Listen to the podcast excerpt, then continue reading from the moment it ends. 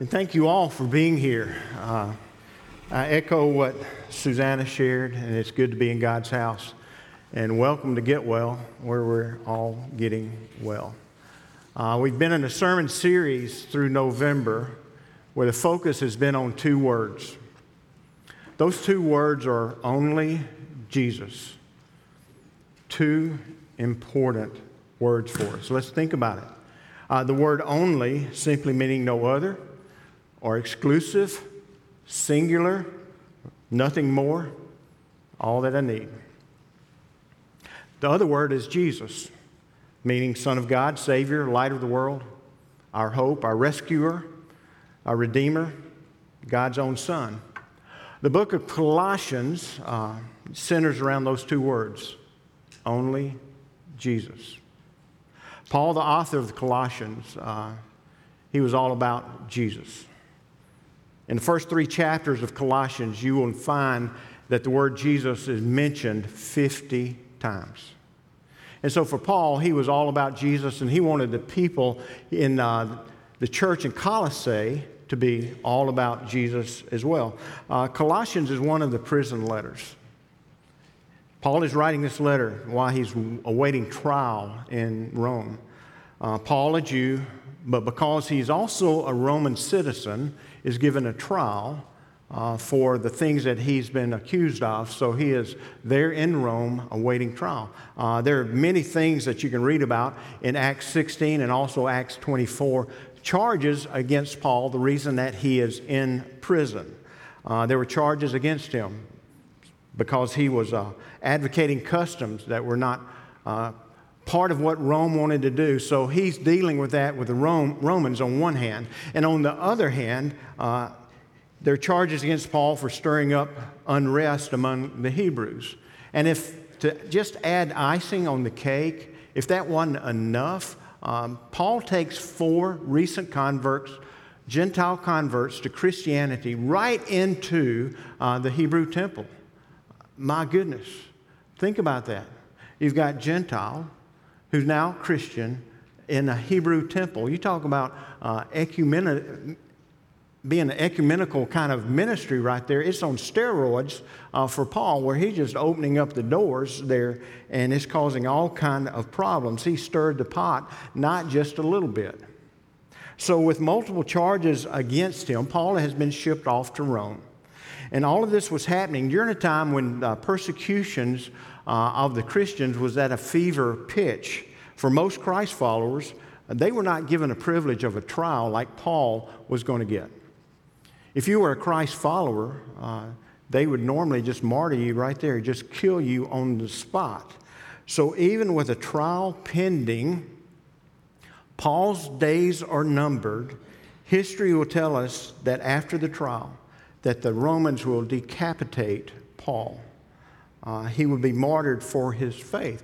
But for Paul, his future death, it really didn't matter. If his death was for Christ, uh, he's not commiserating, he's not wringing his hands over his future because we read about that in Philippians 1:21 where Paul says for me to die is Christ to live is gain. Uh, for Paul, it was a win win situation either way. But whether Paul lived or died, it was all about Jesus. You see, Paul had been so transformed by the love and grace and forgiveness of Jesus that he knew what his life was before, and he knew how his life had been transformed. And he could never, never get over that transformation, and he wanted others to know about it. He wanted others to find the real meaning of life. For Paul, it was all about Jesus. May the same be said for you and for me. In our series, we've talked about the greatness of Jesus. Last week, we talked about the suffering of Jesus. Today, we're talking about the sufficiency of Jesus, basically asking, Is Jesus enough? How would you answer that question? Is Jesus enough for you? If you, like Paul, found yourself awaiting a trial, and your answer to the questions about your faith determined your future, whether you lived or died. what would your answer be? How would you answer? Then again, we answer that question every day in some sort of way, don't we? Is Jesus enough? In life, we worry uh, about whether things are enough. Uh, there's different things that just occupy our mind. We worry did I study enough for the test? Did I give the kids enough lunch money uh, for lunch? Is my credit score good enough in order for me to get the mortgage that I'm applying for? Or have I saved enough for retirement? The word enough is a crazy word, but hidden underneath that word is a sense of anxiety, uh, of uncertainty dealing with that word enough. Now, there's some complementary words that go along with that word enough. Uh, let me give you a few uh, sufficient, adequate, plenty, abundant.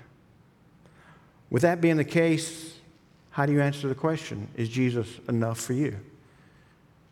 Is Jesus adequate? Is he sufficient? Is he plenty? Is he abundant for you? Is there a concern that you have? Do you have a feeling inside that something's missing or you need to add to your relationship with Jesus? Do you question, could there be more that I need beside just Jesus? In the second chapter of Colossians, Paul is addressing that very uh, matter of the sufficiency of Jesus.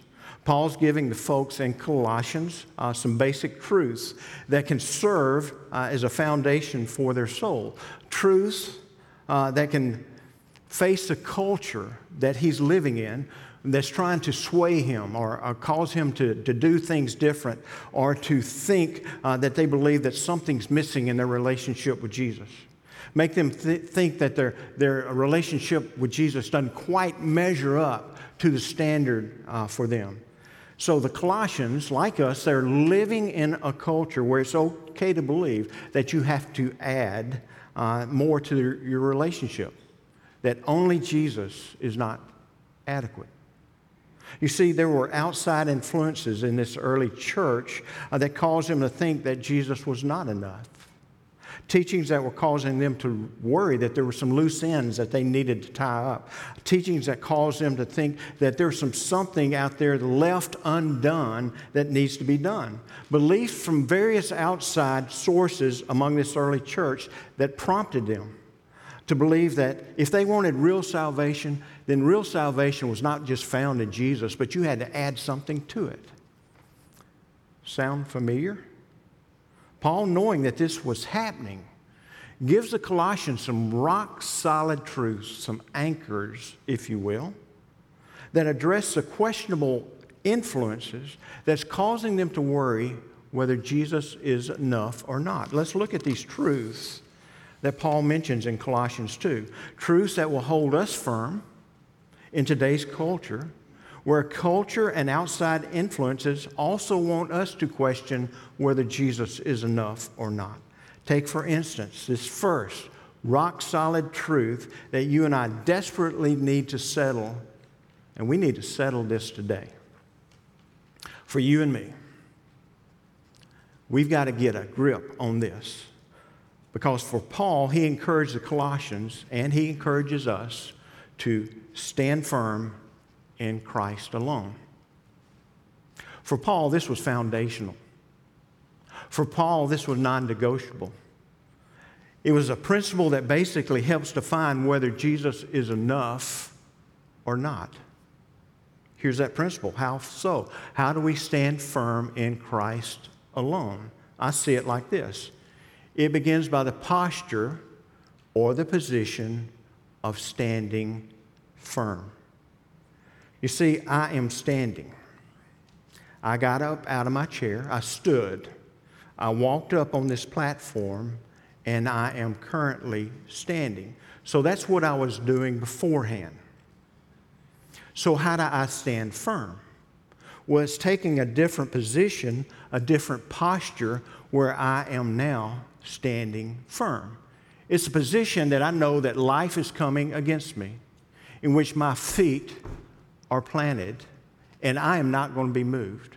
There's something deep down inside that will hold me when those things come against me because I need to stand firm. So, physically, we get to see what it looks like for us to stand firm. The question for us is now how do we change that from the physical nature to the spiritual nature? That's what we want to know. For what I was before in just standing and doing life, to how can I now stand firm in Christ alone? How do I do that? How do I shift to allow me to stand firm physically? It's a good question. Let's let Paul answer for us. Look in your scripture, it's going to be on the screen, but I want you to see these words that Paul is writing to the Colossians, and it's in verse 2 of Colossians 2. Paul writes, and you'll see it. He says, My purpose, you, your translation may say, my goal. My purpose is that they, meaning the Colossians or us, may be encouraged in heart, united in love, so that they may have the full riches of complete understanding in order that they may know the mystery of God, namely Christ Notice the formative pieces of what Paul is putting down for us. I've had them underlined. I want you to not miss them. You may want to write them down because these are so important if we're going to learn how to stand firm spiritually. What is the end result of what he's saying? Because he said, we want to be encouraged in heart, united in love, so we may have full and complete understanding of what? that we may know Christ. That is the end result. That's the goal to know Christ, to know Jesus. I think for Paul, he understood and he wants us to understand that if I know Jesus and I truly know him, and if I identify how Jesus was with me in the past and how he walked with me then, and how I know how Jesus has been with me in the present, and how Jesus has been in the good times and also the hard times. For Paul, that is the one stabilizing factor for us to learn how to stand firm spiritually. For us to understand that we can stand unwavering in who I know Jesus is and what he offers to my life. You see, that shift of position allows me to no longer be dependent on my power on my perseverance that I have to grit my teeth in order to face life head on. No. But now it shifts to who Jesus is in His power and in His perseverance and who I know Jesus is. Knowing Jesus and who He is allows me to stand firm spiritually. This principle, it is key for us today in our culture. We have to know Jesus, and we have to know what he brings to our life. We have to know who he really is for us.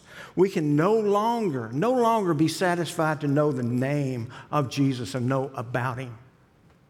This knowing Jesus is key in a world today because found in so many churches, among too many followers of Christ, there is a satisfaction there is a complacency, there is an apathy just to know the name of Jesus, to know the particulars or the stories about Jesus, to be people who recite platitudes defining Jesus, who sit in Bible studies and hear about Jesus but never know Jesus, to know all about Jesus but not to know him personally and what he has to offer. And folks, there was a time in my life that I was that person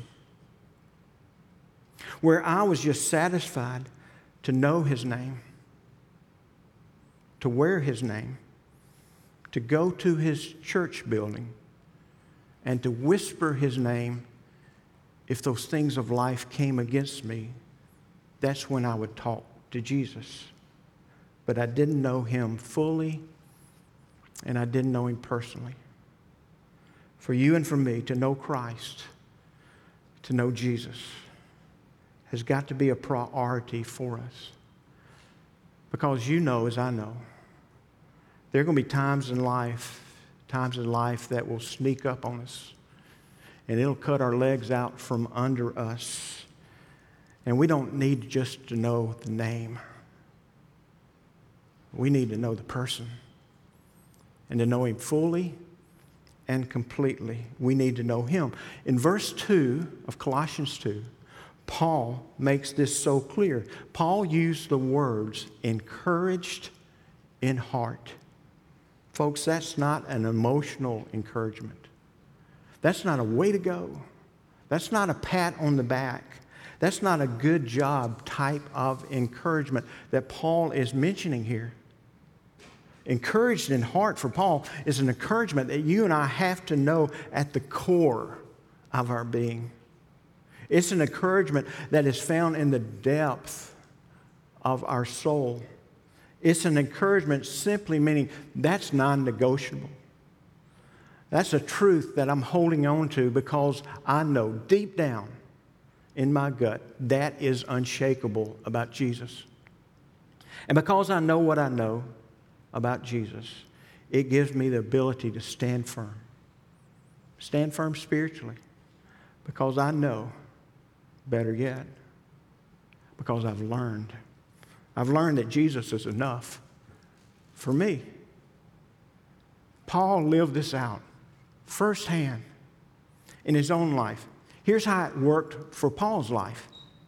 Paul, his gut level, encouraged in heart moment happened on the Damascus Road. On his quest to persecute Christians, Paul, he was struck blind. And in that blinding moment of his, where he encountered Jesus firsthand, that encounter changed his life forever. And even though that moment was hard, even though that moment didn't make sense to Paul, even though that moment was frightening for Paul, that encouraged moment of his heart on that Damascus road was something that he was able to go back to time and time and time again, whatever life brought toward him.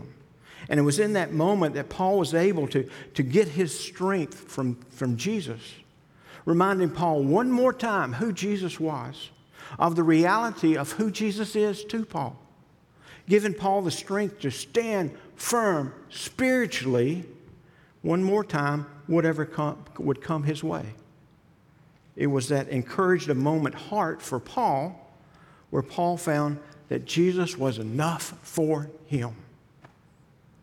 What would you say that moment is for you? My goodness, I think about all this.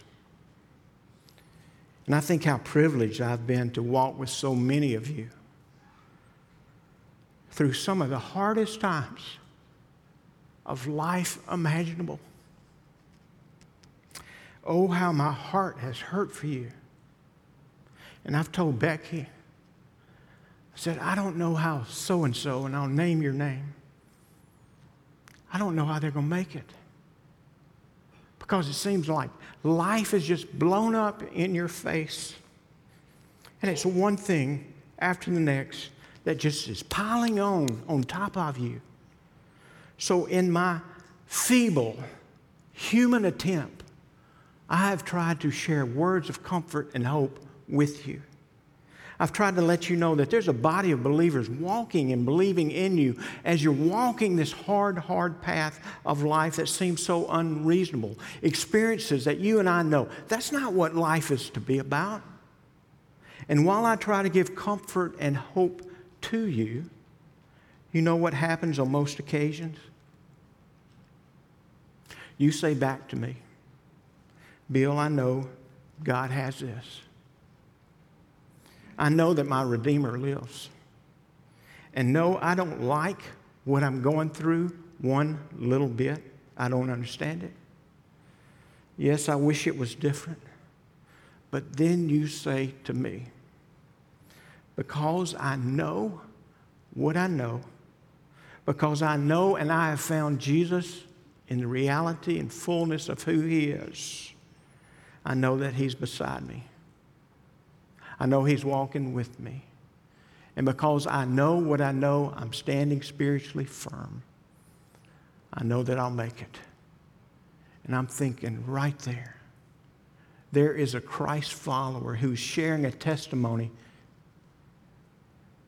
of encouraged heart moment. And I've seen it time and time again. That's the gut level, encouraged of heart moment that Paul is talking about that will give us the ability to stand firm in Christ alone. It's a statement of our faith in who we believe and who we have found that allows us to face the storm because I know that Jesus is enough. Where does such strength and ability come from? Doesn't come from Bill. Doesn't come from what I might say to you in difficult times, but from knowing what you know, because you know who Jesus is. And for you, Jesus is enough. And so today, if that is you, if that's what you know to be true in your life, I want to hear, I want you to hear Paul's words of blessings spoken over you. It's not going to be on the screen. You need to find it in your scripture because it's in verse 5. And here's the words of Paul, verse 5, chapter 2 that I, Paul, delight. Delight to see how firm your faith in Christ is. Receive that blessing of Paul. That doesn't mean that we don't have our doubts, we don't have our struggles, uh, that we won't reach a point where we throw up our hands and say, I've had enough. It means that down here, where I push the weeds back, where I walk through the muck of life, I know that Jesus is enough. But Paul, he gives us another principle that helps us stand firm spiritually. And that principle is to be full in Christ alone. Be full in Christ alone. I want you to look at verse 13 and following. It's going to be on the screen.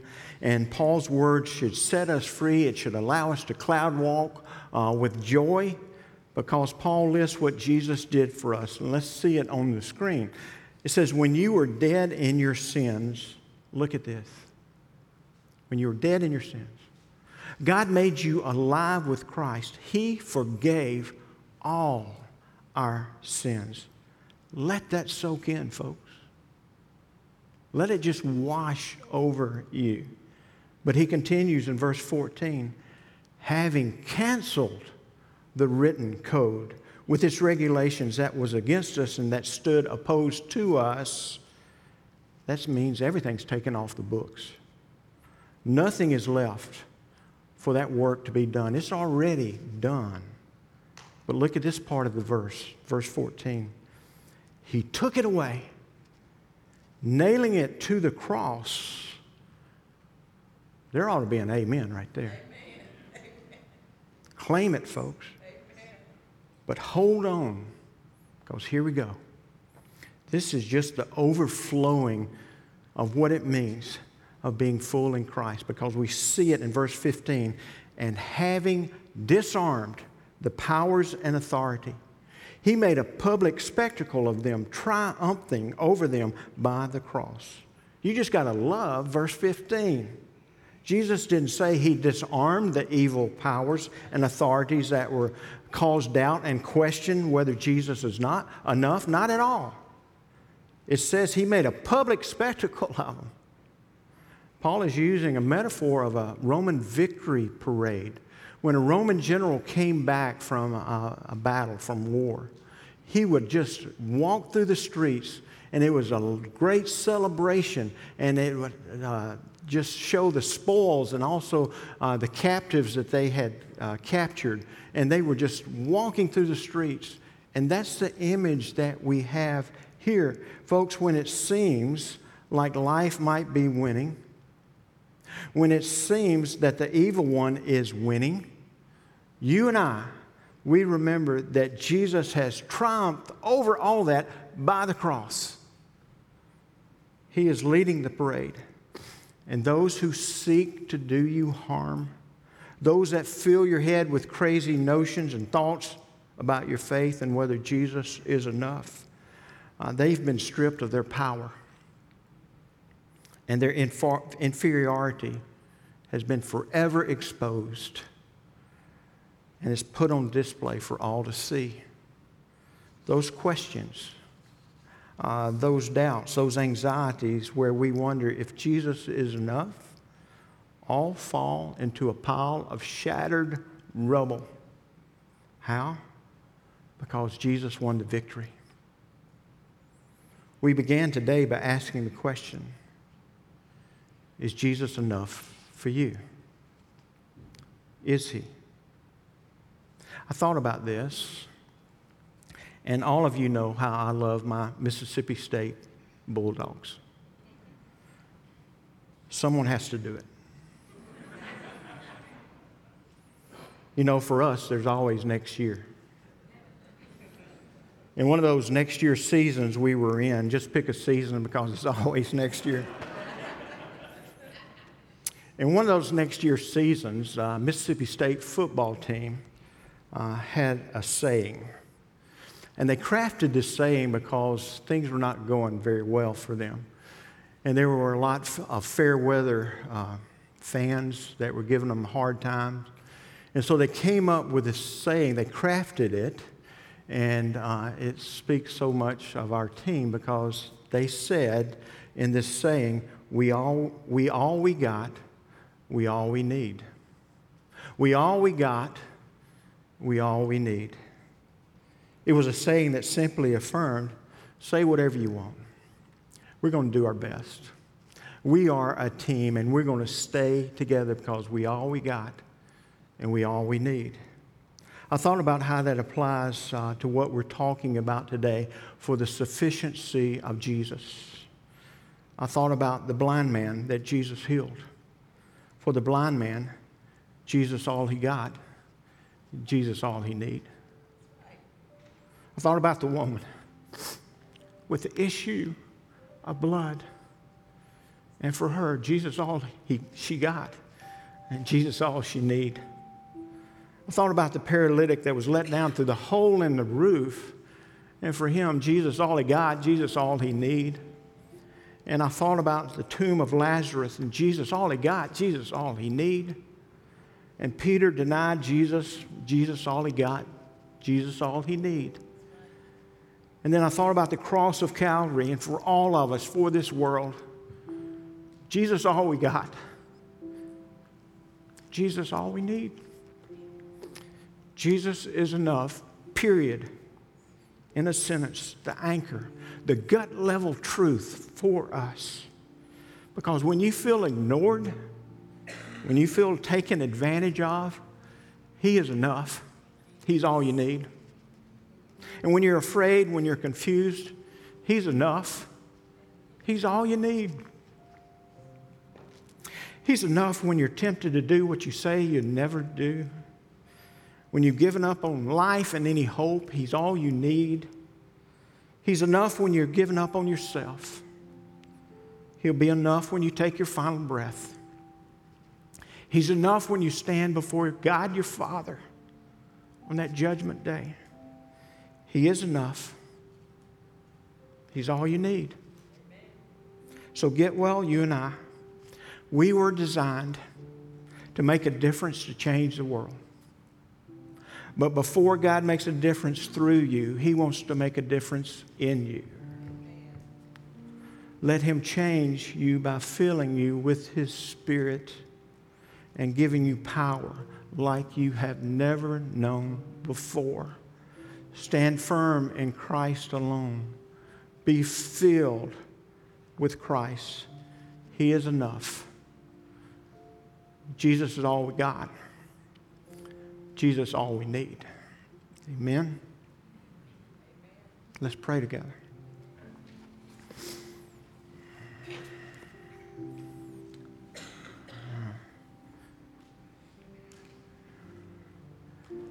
in Christ alone.